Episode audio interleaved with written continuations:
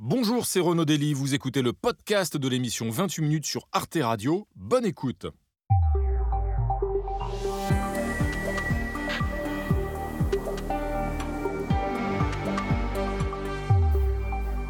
Bonsoir et bienvenue à tous, ravi de vous retrouver pour une séance de rattrapage des meilleurs moments du club international de 28 minutes samedi.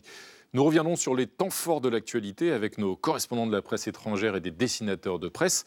Au sommaire ce soir, la FIFA qui organise la Coupe du Monde de football 2030 dans six pays répartis sur trois continents. Que penser de cette décision face aux enjeux du changement climatique? Le Royaume-Uni qui veut devenir un pays sans tabac, la star américaine Taylor Swift qui dope l'économie des États-Unis et bien sûr David Castello-Lopez qui fait son intéressant comme chaque semaine. Ce soir, les chiens sont-ils plus intelligents que les chats? Commençons tout de suite avec un premier dossier d'actualité, direction l'Italie. Cela fait un an que la leader d'extrême droite, Giorgia Meloni, est arrivée au pouvoir en Italie. Et oui, lundi, elle soufflera sa première bougie au pouvoir. Un an que l'extrême droite s'est installée en Italie. L'occasion de faire un, premier bilan, de regarder où en sont les promesses lancées il y a 365 jours, comme celle de s'opposer fermement à tout ce qui pourrait venir de Bruxelles ou celle d'en finir avec l'immigration. Un an plus tard, les résultats ne sont pas vraiment ceux escomptés. Giorgia Meloni le reconnaît elle-même. Sur l'immigration, nous avons beaucoup travaillé. Les résultats ne sont pas ce que nous espérions. C'est certainement très complexe et je suis sûre que nous irons au fond des choses, mais cette question mérite une deuxième phase.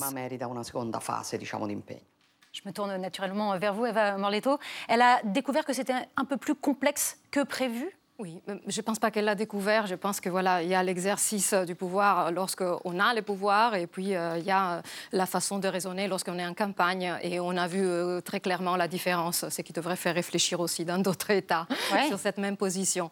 Alors, en réalité, il y a deux Giorgia Meloni. Il y a la Giorgia Meloni euh, sur les affaires internationales, qui n'a pas vraiment déçu dans le sens qu'elle a eu une attitude qui a disons, satisfait plutôt dans le sens qu'on s'attendait à pire. On s'attendait à un repli anti-européenne et il n'y a pas eu. Euh, elle a respecté euh, l'agenda des Draghi au début. Euh, elle a aujourd'hui plus ou moins en bonne relation avec, Ursula von der Leyen, alors qu'avant, lorsqu'elle était en campagne, c'était un peu une de ses ennemis numéro un. Euh, en ce qui concerne l'Ukraine, elle a appuyé euh, complètement euh, l'action des États-Unis. Elle, elle, a renoncé à ses positions d'avant un peu pro-russes. Je reviens d'un mot sur son engagement principal de campagne, c'était l'immigration, c'était d'arrêter l'immigration. Même elle parle même d'un blocus naval. Est-ce que là-dessus, elle a déçu ses électeurs? Ah, tout à fait, tout à fait, parce qu'il y, a, y a eu deux faillites. Une, elle misait beaucoup sur les rapports avec les États euh, qui pouvaient aider dans les contrôles de l'immigration, et notamment sur la Tunisie. Eh euh, elle, avait, elle était allée dialoguer avec Sayed, elle avait demandé des engagements, et elle n'a pas réussi, en fait, parce que là, depuis quelques mois, il y a eu une, véritable invasion sur Lampedusa. Mais après, cet grand nombre de, euh, migrants qui arrivent sur Lampedusa, c'est aussi dû au fait qu'elle a renoncé, elle a brisé ce système qu'ils avaient, les gardes-côtes et les ONG, de gérer l'arrivée des migrants sur les côtes libyennes euh, ils interceptaient les navires et les distribuaient sur différents ports du sud de l'Italie, notamment en Sicile. Euh, du coup, euh, Lampedusa est devenu un entonnoir. Guimaili, alors justement, par rapport à Giorgia Meloni, cette posture qu'il y a, ça veut dire qu'aujourd'hui, Giorgia Meloni, est-ce que c'est une publicité pour l'extrême droite au pouvoir ou au contraire, eh bien, ça prouve qu'ils ne peuvent pas tenir leurs promesses? Je pense que ça prouve d'abord qu'elle n'est pas, surtout qu'elle n'est pas, elle pas populiste. Elle était probablement convaincue elle est arrivée au pouvoir avec des idées, certaines idées. S'il était vraiment populiste comme Trump, à ce moment-là, il y a toujours quelqu'un pour porter le chapeau pour les échecs. Il y a toujours des mensonges. Non, mm. Non, c'est pas vrai. Non, c'est la presse. Non, c'est les. Donc là, on voit quelqu'un qui croyait vraiment dans ses idées, mais qui est suffisamment honnête pour dire que oui, c'est plus compliqué que ça, etc. Ça, c'est pas du populisme. Mm. Parce que si euh, ne pas dire toute la vérité pour arriver au pouvoir, c'est populisme, donc on n'a que des populistes mm. partout. Ziad Imam, euh, quelle leçon on peut tirer de cette première année de, de Meloni au pouvoir? Est-ce que notamment sur la question migratoire et sur le rapport à l'Union européenne, bah, finalement ça prouve que l'extrême droite toute seule au pouvoir ne peut pas euh, s'émanciper de ses partenaires? D'abord, ça prouve que les, les raisonnements d'extrême droite ne peuvent pas régler le problème de l'immigration euh, par effet magique, euh, juste parce qu'on proclame la fin de l'immigration. C'est-à-dire que ces flux, on sait, ils sont très structurés, très profonds, correspondent à des, à des forces euh, économiques, politiques qui sont à nos portes. Il faut qu'on le gère. Et donc, elle, elle s'est retrouvée en plus. Il faut le gérer avec les partenaires. Oui, c'est-à-dire qu'elle s'est retrouvée très vite toute seule à faire la négociation avec les Tunisiens et avec d'autres. Mais si l'Union européenne ne participe pas, et je pense que les électeurs italiens euh, j'ai lu quelque part que les électeurs lui étaient quand même euh, comprenaient un peu le fait qu'elle ne peut pas le faire toute seule et que en quelque sorte oui, la pas rigueur vraiment. Hein. En oui c'est ça en quelque sorte l'égoïsme des autres pays européens qui ont du mal à mmh parce qu'on parle de l'Italie, mais on pourrait parler de la Grèce, on pourrait parler de l'Espagne. Enfin, tous ces pays hmm. de contact euh, sont un peu abandonnés par les autres grands pays qui disent bon, nous finalement, on n'est pas, on n'est pas au premier rang. La deuxième chose, c'est qu'elle est quand même très italienne. Moi, quand je quand je lis, elle. Qu'est-ce que ça veut dire? Non, non, mais je veux dire, elle, elle, elle, résonne avec une partie réellement, elle, résonne réellement avec une partie de l'Italie euh, sur euh, sur l'aspect un petit peu rigoriste religieux, ah. sur les, tout, sur, plein de hmm. choses. Elle, est en, en résonance, mais elle a un talon d'Achille qui est l'économie italienne et qui est un talon réel parce que ça veut tous les jours, elle est confrontée à la réalité. Le regard de, Patrick Chapat sur cet anniversaire de l'arrivée de Giorgia Meloni au pouvoir en Italie Oui, bah, je vous ai dessiné Madame Meloni qui, c'est vrai, a été plombée hein, par ces images de, Lampedusa. Ça me fait un petit peu penser à, Macron euh, plombé par les, les gilets jaunes, en l'occurrence là, un peu débordé par les gilets oranges. Merci Patrick. Voici donc une autre actualité euh, cette semaine. Euh, une nouvelle étude illustre l'ampleur de la crise euh, climatique.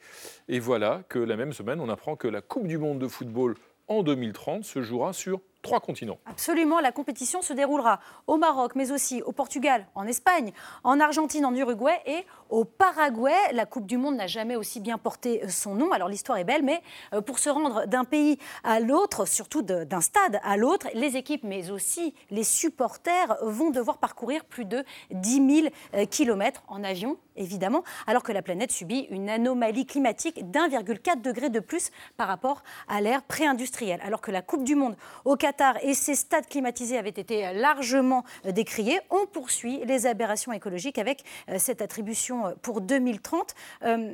On parle même de l'Arabie saoudite euh, pour 2034. Euh, Juan Rosé Dorado, est-ce que le foot s'en fout du climat? Ah, Le foot s'en fout complètement. Ah bah. Et pas que le foot. Parce que vous, vous, regardez aussi comment ça se passe au niveau du comité olympique international mm. et vous voyez la même chose. En fait, vous avez remplacé la compétition et les sports par la cupidité et les bénéfices. Aujourd'hui, les sports, c'est une question de sous, c'est une question d'argent, c'est une question de pouvoir. Mais est-ce qu'à un moment, ça ne peut pas être aussi une parenthèse? Euh, C'est vrai, on voit, on dit souvent, euh, en effet, les grands événements, par exemple, que ce soit le Festival de Cannes, en effet, que ce soit la Coupe du Monde, là, est-ce que ça ne peut pas être une, une parenthèse? Parce qu'on sait que ça va durer quand même que deux semaines, et ce n'est pas ça qui va avoir un impact durable sur euh, le réchauffement climatique. Je pense que là où on en est, on ne peut plus se permettre d'avoir des moments de, parenthèse. Plus, plus, aucun, plus, aucun grand événement non, non, festif. Non, plus, plus de moments de parenthèse comme ça. C'est-à-dire que je pense qu'on doit repenser, on est en train de repenser tout comment on mange, comment on, fait les transports. Pourquoi Moi qui adore le foot, c'est mon mhm. sang turc. Je ne vais pas vous dire euh, qu'il ne doit pas y avoir un mondial. Mais je pense qu'il faut qu'on le repense. Et vraiment, euh, ça ne, je, ne sais pas ce qu'ils mangent, ce qu'ils pensent, euh, ceux qui sont à la tête de la FIFA et vous avez euh, des inondations. Euh, vous avez, quand même, on a eu un 2023 qui était la plus chaude de l'histoire. On est tous, il n'y a pas un pays qui n'est pas touché par tous ces changements climatiques. Et ils disent, c'est pas la peine, c'est pas grave. Pendant deux semaines, on va continuer à aller à trois continents, six pays, parce que voilà, le sport, c'est important. Le sport, c'est important pour les messages qu'il donne, de solidarité, d'entre-communication de, et de valeurs communes. Où est la valeur? Pour l'autre si vous ne donnez aucune valeur mmh. à l'écosystème qui est supposé être notre maison commune mmh. C'est important, certes, mais est-ce que c'est pas, encore une fois, un, symbole au regard d'autres euh, chantiers beaucoup plus urgents pour lutter contre le réchauffement climatique? Quand vous entendez la FIFA, c'est un symbole d'aller sur trois continents parce que c'est le centenaire de la Coupe du Monde du, monde, de la Coupe du Monde du, monde, euh, du football. Donc, mais, mais c'est vrai, comme disait euh, ma, ma confrère, qu'on ne peut pas faire de parenthèse aujourd'hui. On le voit, il y a quelques jours aussi, le pape qui a sorti donc un texte mm. sur le changement climatique mm. et le besoin justement de faire des efforts. Aujourd'hui, FIFA, UEFA, les Jeux olympiques avec le comité olympique Le pape qui est venu en avion hein, de Rome à Marseille. Hein. Voilà, c'est vrai aussi, vous avez tout à fait raison. Mais c'est vrai qu'il faut faire des efforts et un certain nombre des dirigeants et des instances internationales apparemment n'écoutent pas ce qui se dit ailleurs. Euh, on n'écoute pas ce qui se dit ailleurs, surtout dans le monde du foot, n'est-ce pas, Dorteux Oui, euh, c'est déjà l'hiver, c'est le mondial de foot.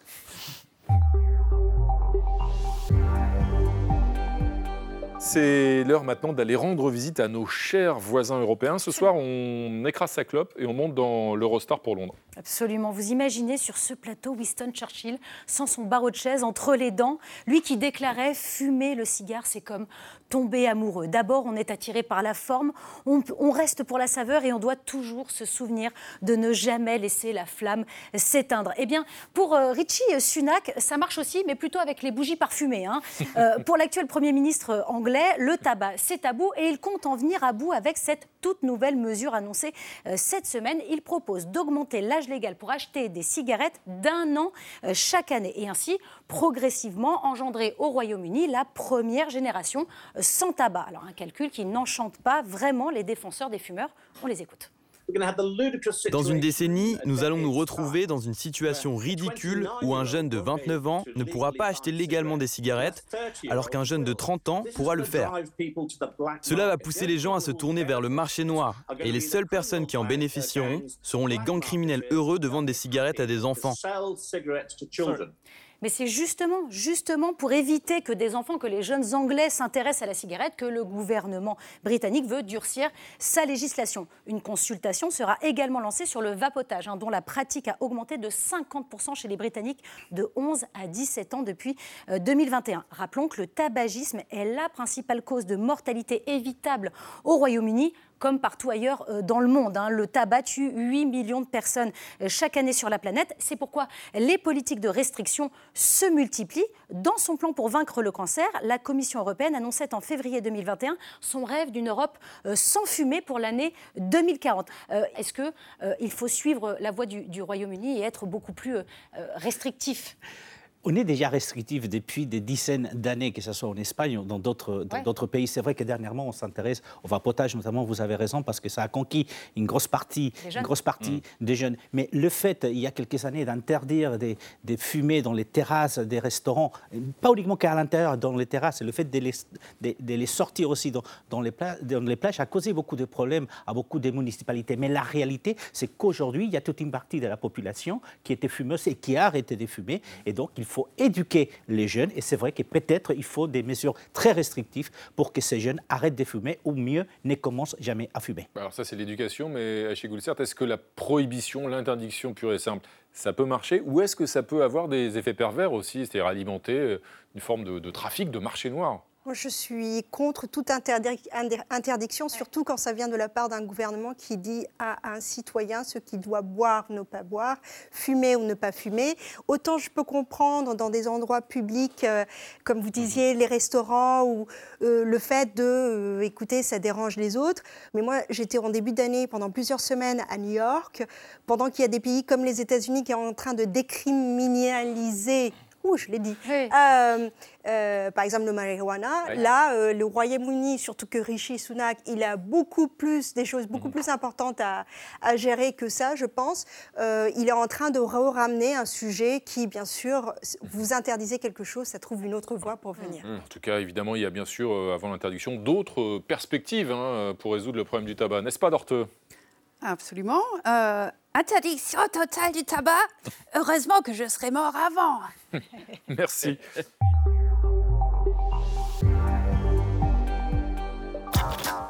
Nous sommes tous des employés, celle de la semaine est méga star et méga experte en race de chat. Ça méritait bien un méga diplôme. Abyssinian, Persian, Siberian, Burmese, uh, Norwegian forest cat, uh, cat, Bengal. Taylor Allison Swift, 33 ans, autrice, compositrice, interprète la plus prolifique et influente des pop stars américaines. La country l'a fait naître aux États-Unis, la pop l'a fait exploser dans le monde entier. Qui n'a jamais fredonné ou secoué son boule sur Shake It Off, Shake It Off me jette la première pierre. Succès, polémique, revirement critique et nombreuses love stories, tout ce qu'il faut pour faire une carrière. Des records, il y en a pléthore, 480 prix en tout, mais un chiffre suffit à mesurer l'ampleur du phénomène. Sa tournée en cours devrait rapporter 1,9 milliard de recettes. Aucun artiste, pas même les Rolling Stones, n'a jusqu'alors franchi le seuil symbolique du milliard. Un film sur les coulisses de sa tournée vient de sortir. La prévente des tickets dépassait les 100 millions de dollars. Hollywood tremble. My Taylor is rich. Sa fortune est estimée par le magazine Forbes à 740 millions. Cigale ou fourmi, peu importe. Sa petite entreprise a, selon John Williams, le président de la Fed de New York, clairement un effet sur l'économie américaine. Son influence est telle que le USA Today a publié une annonce pour recruter un Taylor Swift reporter. Comme un bon Swifty qui se respecte, le nom des fans de la star, j'ai postulé, j'attends la réponse. Tout est politique, même Taylor Swift. Quand elle dit allez voter, les jeunes se déplacent en masse dans les urnes, soit 35 000 électeurs de plus pour les présidentielle de 2024.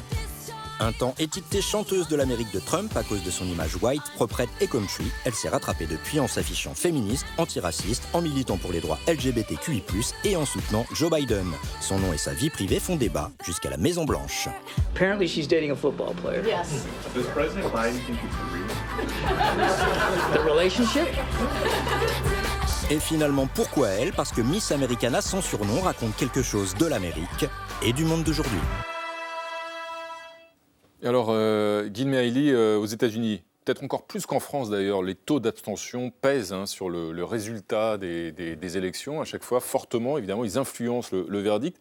Est-ce que l'appel à voter, à s'inscrire, à aller voter en masse d'une star comme par exemple Taylor Swift, avec la, la puissance qu'elle a, on a vu 35 000 électeurs inscrits déjà, est-ce que ça, ça peut peser sur le résultat de l'élection présidentielle américaine de, 2024, euh, faire basculer euh, le résultat dans, un sens ou dans l'autre Des appels de stars À mon avis, ça, peut mobiliser sans doute. Après, est-ce que ça va changer? Je ne sais pas. Mais puisque on sait déjà, la dernière fois, les, écarts ne sont pas importants. On se souvient de, de, psychodrames de 2000 euh, avec Al Gore et, et George Bush. Donc oui, oui, effectivement, et c'est étonnant qu'ils sont à la fois de puissance, c'est comme Microsoft, mhm. c'est comme Google, et en même temps, c'est comme un lobby politique. C'est un phénomène incroyable. Et, non, mais le fait qu'elle puisse ramener les jeunes à aller voter, ceux qui mm. n'allaient pas forcément. C'est le euh, porte-parole du Conseil de sécurité nationale, à mon avis. oui, le, ce qui est, ce qui est le soft power, en fait. C'est qu'en plus, elle vient de la country music. Or, dans la country music, il y a beaucoup de Trumpistes. Oui, c'est vrai. Bien sûr. Voilà. Euh, un dessin d'Orte faut absolument que je gagne les swing states. Euh, on les appelle désormais les Swift states. Eh ben voilà, à quoi ça tient Merci Dorte. Merci Olivier Boucreux. On poursuit ensemble notre séance de rattrapage des meilleurs moments du club international avec la télé des autres de Jean-Mathieu Pernin qui nous emmène au Japon. Deux invités épatants, la chanteuse franco-suisse euh, Marina Viotti, qui mélange art lyrique et métal, et le photographe sénégalais Omar Victor Diop. Alix Van P reviendra sur une enquête rocambolesque, une œuvre de Van Gogh dans un sac Ikea. Et l'ami David Castello-Lopez fera évidemment son intéressant ce soir. Les chiens sont-ils plus intelligents que les chats? Mais avant cela, revenons sur la vie du roi Charles III en France.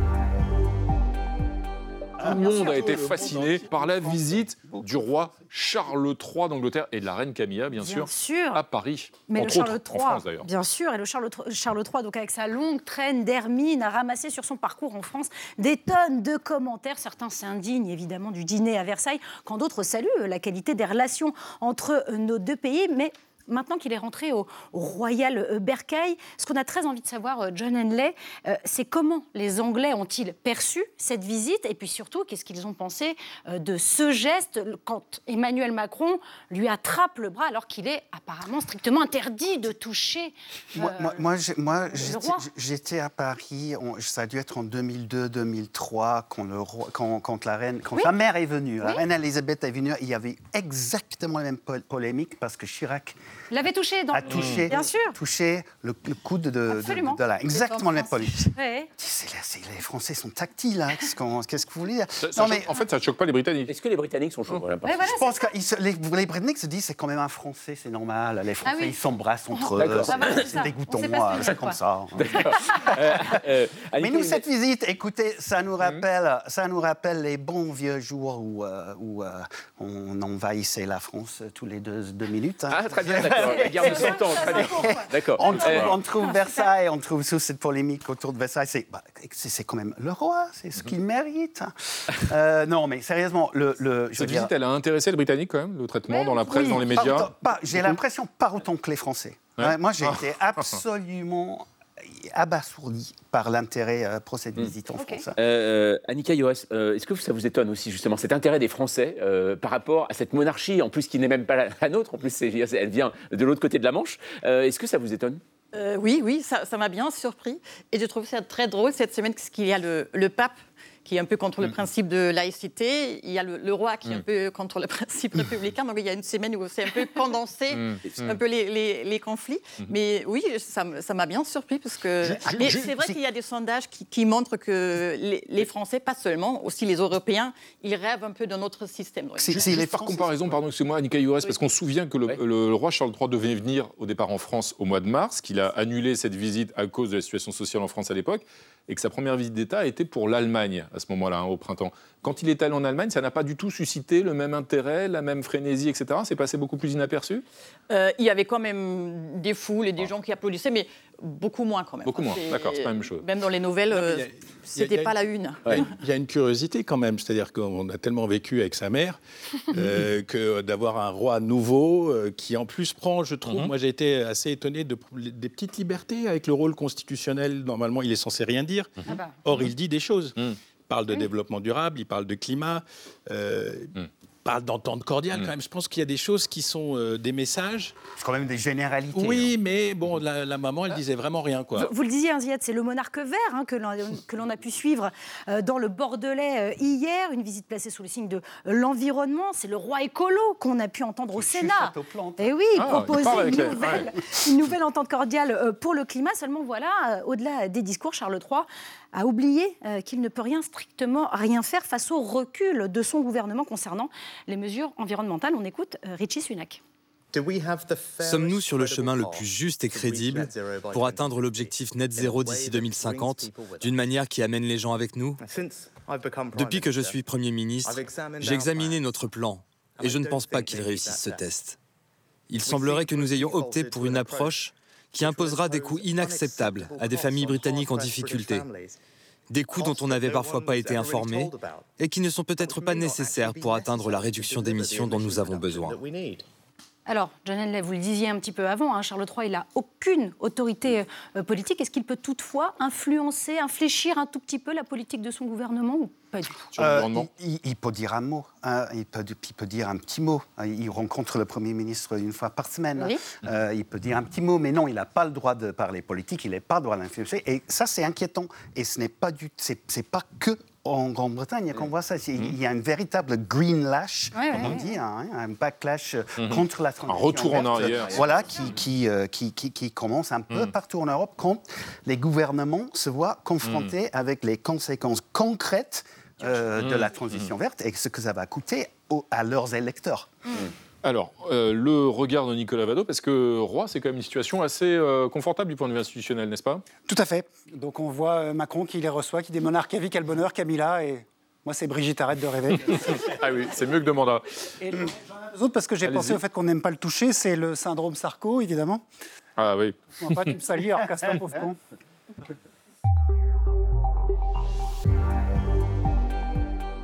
Jean-Mathieu, euh, c'est à vous. Vous, vous avez encore passé toute la semaine collé devant la télé. Terrible. Hein, vous êtes complètement esclave des, des écrans, je reconnais bien là. C'est donc la télé des autres. Et cette semaine, vous avez regardé la télé japonaise et comme euh, c'est bientôt l'heure, eh ben on va passer à table. Et eh oui, j'ai pas, pas n'importe quelle chaîne. D'ailleurs, c'est la chaîne euh, NHK qui est la chaîne publique. Et alors, autant vous le dire, c'était un peu la fête hein, voilà, sur, sur la chaîne du service public nippon, puisque un de ses programmes eh bien, vient de rentrer tout simplement dans le livre des records en tant qu'émission culinaire la plus vieille du monde. Et lors de la cérémonie, euh, on va le voir, voilà, de la remise de certification du record, et eh ben, tout le monde était ravi. En effet, également le, présentateur que vous voyez à droite. Alors, Kyu no Ryuri, c'est la cuisine d'aujourd'hui, c'est le nom hein, de mmh. cette émission qui accompagne les Japonais depuis 65 ans et depuis 1957. Le programme aurait présenté près de 46 600 recettes selon les calculs de la chaîne. Premier plat proposé dans l'histoire de l'émission, eh bien un magnifique magnifique mhm. curry avec mhm. des huîtres. Voilà, ah, voilà bon appétit. Surtout, voilà, c'était donc la première, donc autant prendre le maximum de risques. Non, non, mais donc au cours de cette émission spéciale, donc impossible bien sûr à échapper, d'échapper à la séquence archive. Et c'est là où cette émission est intéressante, car elle permet de voir en fait l'évolution du Japon en fait depuis la fin de la Seconde Guerre mondiale. Alors au départ, les recettes proposées étaient assez simples hein, et nourrissantes parce que eh bien la plupart euh, des Japonais euh, souffraient de malnutrition et puis après il y a eu la croissance qui explose dans les années 60. Dans les années 70, on propose des plats bah, comme c'est la crise euh, beaucoup plus maigre et années 80 comme tout le monde est au travail, déjà des plats en train d'être préparés. Alors là, vous allez remarquer, il y a une chose qui va être assez étonnante à la télévision mmh. japonaise, c'est qu'on va voir un homme et une femme et ça, normalement, au Japon, eh bien, ça n'existe presque pas parce que ça colle, nous, à notre époque. Mais cette volonté de parité, au Japon, c'est un peu compliqué puisque le pays, au niveau de l'égalité entre les sexes, est 125e pays sur 146 donc autant vous dire que là, de voir ça, c'est assez impressionnant. L'émission, d'abord présentée par des femmes en kimono, a ensuite été reprise par des animateurs et des invités, eh bien, à grosse moustache, faut bien le dire, parfois. Ah. voilà, euh, très années 70, on est là, en effet. Voilà, ah oui, n'hésitez pas, c'était le sosie.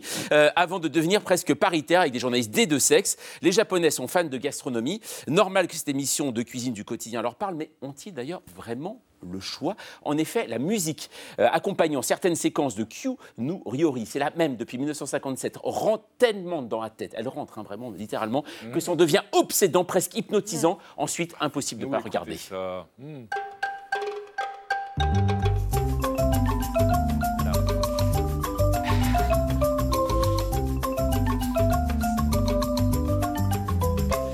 Voilà, une musique tellement culte, hein, oui, qu'elle est l'objet voilà, de très nombreuses reprises sur Internet. Peut-être Renaud, bien c'est une idée pour un prochain générique de 28 minutes. Hein.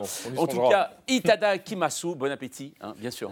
Merci, merci Jean-Mathieu. Et avant de passer à table, on va passer euh, chez notre ami Dorteux qui nous a préparé un dessin. Oui, la recette de cuisine la plus ancienne est française. en effet. C'est l'heure maintenant d'accueillir notre invité du samedi, Marina Viotti.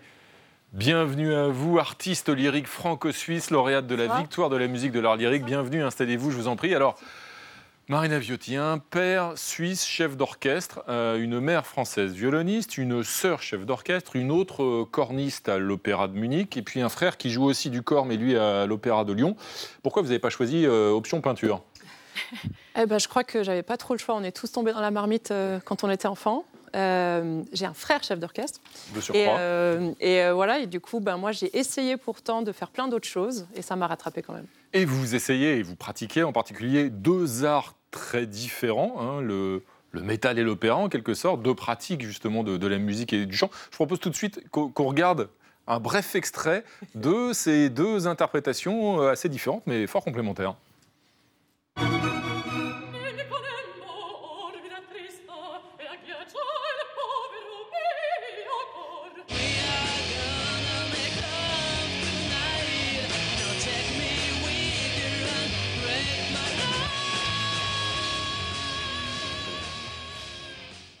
Alors, dans le, dans le métal, on, a, on retrouve des, des techniques de hurlement. Est-ce que ces techniques de hurlement, on peut les rapprocher des techniques que vous utilisez dans le chant lyrique? Est-ce que, par exemple, on pourrait euh, vous demander de chanter du Handel en, en je trouverais ça absolument génial. Ah, bah voilà. Mais euh, ça n'a pas encore été fait. Cependant, dans la musique contemporaine, on aime bien explorer justement différentes techniques vocales qui s'éloignent un peu du chant lyrique. le point commun entre les deux, c'est qu'on utilise le souffle. Oui. Et euh, donc dans les techniques Comme dans le growl, par exemple. Ah, qu'est-ce que c'est le growl voilà. Alors le growl, c'est une façon de, hurler. Donc il y a plusieurs techniques de hurlement, bizarrement. Donc il y a celle où on va expirer ce, son, donc et puis celle où on va l'inspirer. Moi, je pratiquais le, celui qu'on inhale. Donc, Et ça me fatiguait, du coup, pas du tout, parce que c'est juste de l'air. Alors, ce qui est assez étonnant, c'est quand on voit des groupes euh, de métal, le plus connu d'entre eux dans le monde, c'est Metallica, hein, qui a rempli encore trois stades de France euh, euh, récemment. Eh bien, ils ont fait un orchestre, un, disque symphonique avec un orchestre justement symphonique. Ça veut dire quand même qu'il y a toujours bah, ces rapprochements, cette passerelle qu'il peut y avoir entre des musiciens de métal et la musique classique. Tout à fait. D'ailleurs, sur chaque production que je fais d'opéra, on est en tout cas deux ou trois à venir du rock ou du métal. Donc, les, passerelles sont beaucoup plus mhm. évidentes qu'on croit. On, se dit, on pourrait penser que ce sont deux mondes différents, mais je pense personnellement que la musique symphonique et le métal, ça, donne un côté épique euh, qui est absolument imbattable. Mmh. C'est-à-dire que de fait, il y a des éléments du rock que vous importez dans, euh, dans l'art lyrique euh, Pas vraiment, mais en fait, si on regarde Vivaldi, qui mmh. vient bien avant tout ça, je pense Qui faisait très peu de métal, a priori. Qui ne faisait pas de métal, mais je pense mmh. qu'il en aurait fait. Il aurait pu. Mmh. Il, aurait pu. Parce qu'on a des rythmiques très, euh, comme ça, lancinantes, on a un côté percussif.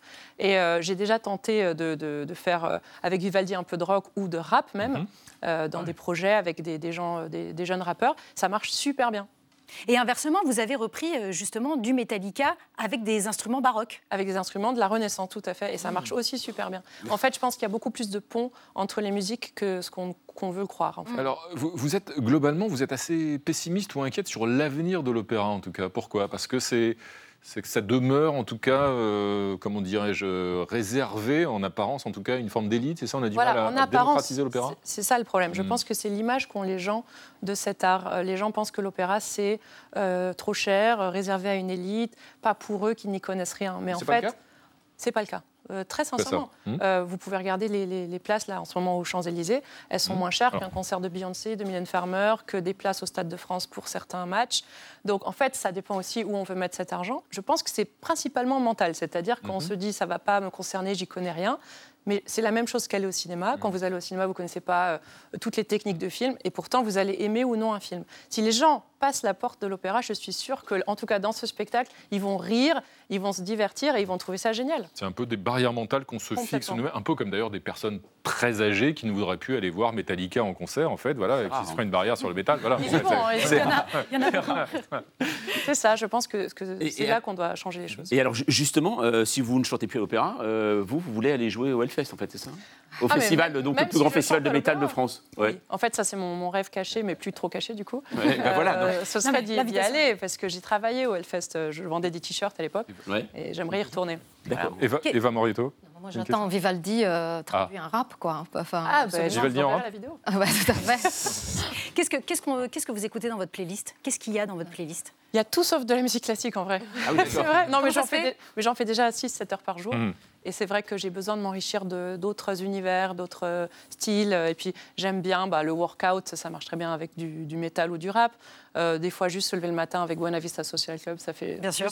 ça donne le sourire. Donc euh, toutes les musiques peuvent nous enrichir, je pense. Merci. et vous n'allez pas repartir les mains vides. Vous avez un dessin de notre ami Dorte. Oh. Oui, donc Hellfest, la fête de l'enfer. merci beaucoup. Et l'été prochain, venez tous me voir au Hellfest. Qu'a-t-elle dit? Qu'elle était sataniste. Eh ben voilà, tout se mélange. Omar Victor Diop, photographe sénégalais. Bienvenue à vous, installez-vous, vous vivez, vous travaillez à, Dakar et vous publiez un travail très original dans, ce livre que j'ai ici, euh, Being There, puisque vous mettez en scène au milieu de, clichés qui nous replongent hein, dans l'Amérique ségrégationniste des années 50 et 60. On y voit euh, des familles euh, de la société blanche, plutôt aisées, dans des scènes de la vie quotidienne. Et vous, hop, l'intrus, vous vous glissez au milieu d'elle. Alors euh, pourquoi avez-vous eu cette idée de rentrer dans le cadre en quelque sorte hein? Vous devenez vous-même l'un des personnages, si ce n'est d'ailleurs le personnage principal de ces photos. Comment vous est venue cette idée très originale? Alors c'est déjà un travail à quatre mains. On mhm. est deux sur ce projet. Lee Schulman, qui a commencé ce projet, The Anonymous Project, qui est une collection de photos vintage, comme vous l'avez dit. Anonymous Project, parce que ce sont, excusez-moi, des clichés, des diapositives anonymes, c'est ça à l'origine Exactement, c'est ça. Et en fait, sur ce projet, Lee m'a invité à venir euh, habiter certaines images, et c'est un moyen pour nous de faire un commentaire euh, à la fois ludique, mais euh, très profond et subversif Mmh. sur euh, le caractère euh, monochrome, euh, raciste mmh. de cette Amérique-là dans, dans, laquelle les, photos ont été prises. Comment vous les avez choisies, ces photos, vous d'ailleurs on a choisi des moments, des mmh. moments auxquels tout le monde pourrait s'identifier, des moments à la plage, des anniversaires, des soirées pyjama.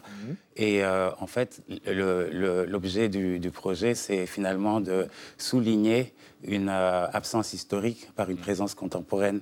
Euh, il y a encore dans ce monde des, endroits où les photos sont monochromes et les gens ne se, ne se il n'y a pas de place pour l'autre. Euh, donc c'est une façon joyeuse de faire ce commentaire-là. Et techniquement, techniquement, comment vous avez fait? Est-ce que vous avez pris vos photos sur fond vert en reproduisant un, un, mouvement ou est-ce que vous aviez reproduit la scène en essayant de vous insérer dedans? Comment techniquement c'est possible? il a, il a, fallu d'abord euh, repérer les photos où il y a une chaise vide ou un espace. Ah, donc parce qu'en général, le photographe se lève, se lève pour aller prendre la photo. Donc vous ne remplacez pas quelqu'un, vous vous ajoutez?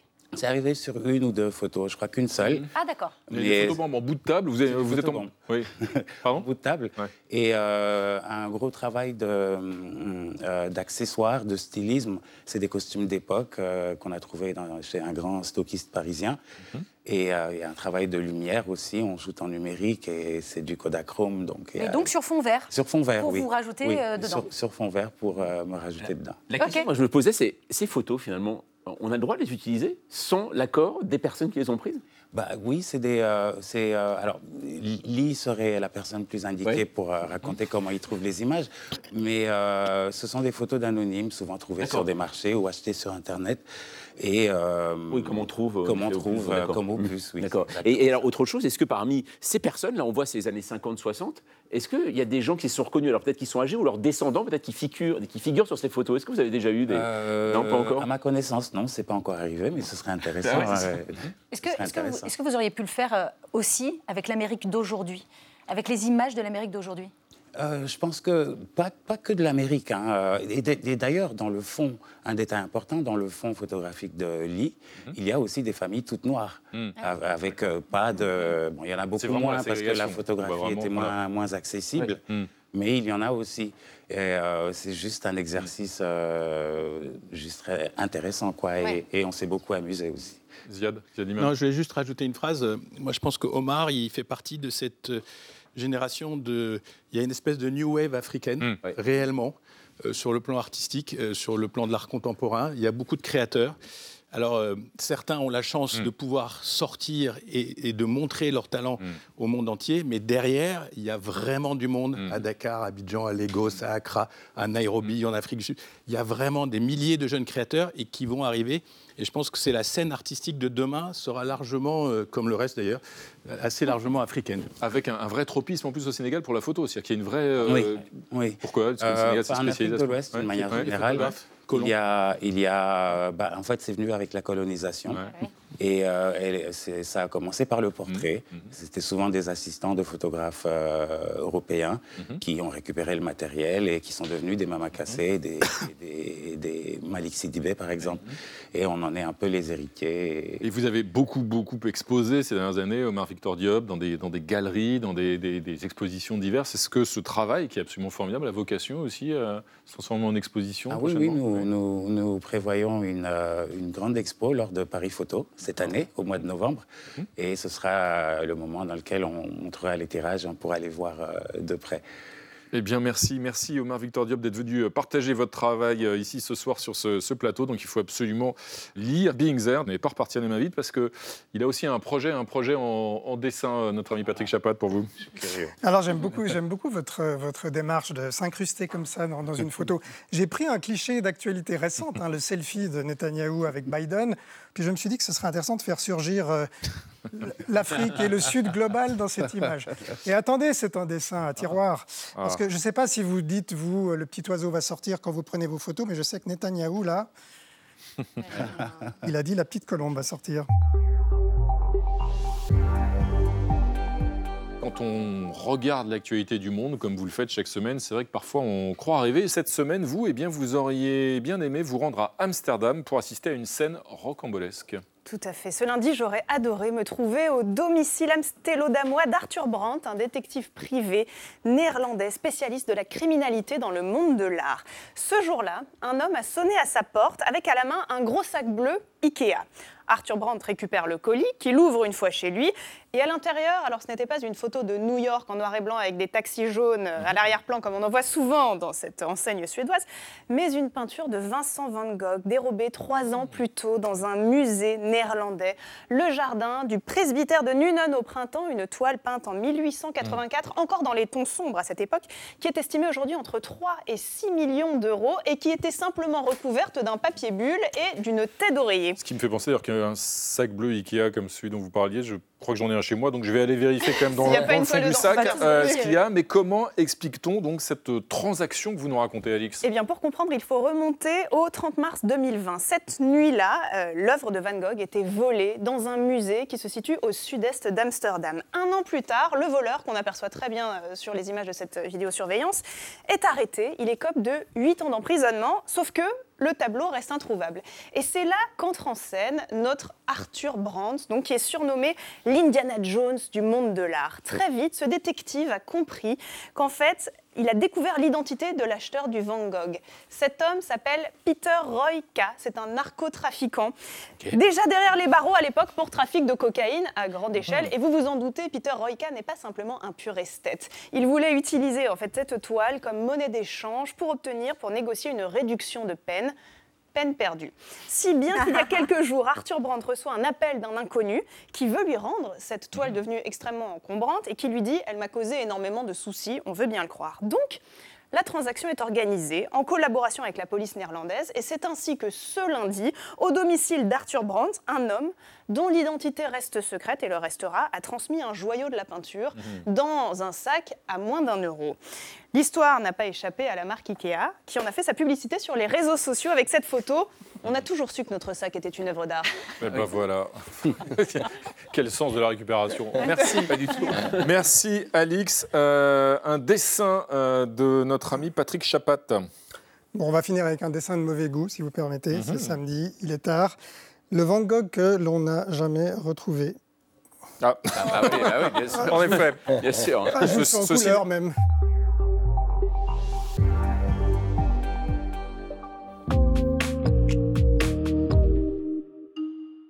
Les chiens sont-ils plus intelligents que les chats? Quand j'étais petit, au Portugal, j'avais un chien formidable qui s'appelait Ferruchco. Ferruchco était d'une intelligence remarquable. Il répondait à son nom, il comprenait quelques mots, et il me protégeait quand on essayait de me faire du mal. Et puis, 25 ans plus tard, j'ai adopté ça. Un chat qui s'appelle Néréus et qui me paraît, en comparaison, complètement con. Il ne répond pas à son nom, il a l'air incapable de comprendre quoi que ce soit, et je sens bien que si quelqu'un m'attaquait, il continuerait à manger ses croquettes comme si de rien n'était. Face à tout cela, j'ai fini par penser que les chiens étaient beaucoup plus intelligents que les chats. Mais alors, est-ce que c'est vrai? Eh bien, nous allons voir.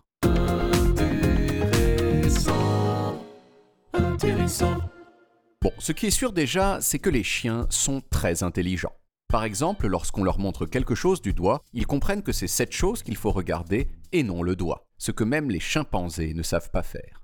Et puis, ils peuvent reconnaître des dizaines, voire des centaines de mots, à l'image de ce border collie qui s'appelle Chaser et qui peut reconnaître mille jouets différents. Mais dernièrement, on s'est rendu compte que les chats aussi étaient capables de faire plein de choses. Comme les chiens, ils comprennent le test du doigt pointé, et comme les chiens, ils peuvent reconnaître leur nom s'ils en ont envie, ce qui n'est pas le cas de Néréus. Néréus? Néréus alors certes, personne n'a pour l'instant réussi à dresser un chat à reconnaître mille mots différents, mais il est fort probable que dans l'ensemble, il ne soit pas moins intelligent que les chiens. Ce qui nous donne cette impression, c'est que les chats sont beaucoup moins obsédés que les chiens par les êtres humains. Et ça, ça s'explique sans doute par le fait que les chiens ont été domestiqués par l'homme il y a 30 000 ans, soit 20 000 ans avant les chats, et que, à la différence des chats, ils ont été sélectionnés pour nous aider. Les chats, eux, se sont domestiqués tout seuls. Donc certes, ils sont intelligents, mais ils n'ont pas la passion de nous être agréables. Néréus, au secours, on m'attaque Intéressant. Merci David, voilà qui va réconcilier les propriétaires de chiens et de chats. Merci à vous tous de nous avoir suivis. Lundi à 20h05, vous retrouvez l'inimitable Elisabeth Quint, bien sûr. Je vous donne rendez-vous pour le club vendredi prochain et on va se quitter en musique avec un clin d'œil à notre invité Omar Victor Diop. Barbara, si la photo est bonne. Tchuss juste en deuxième colonne, il y a le voyou du jour. Retrouvez le podcast de 28 minutes sur toutes les plateformes de podcast et sur arteradio.com. Et pour soutenir l'émission, abonnez-vous, commentez, critiquez, mettez des étoiles et partagez le podcast avec vos proches.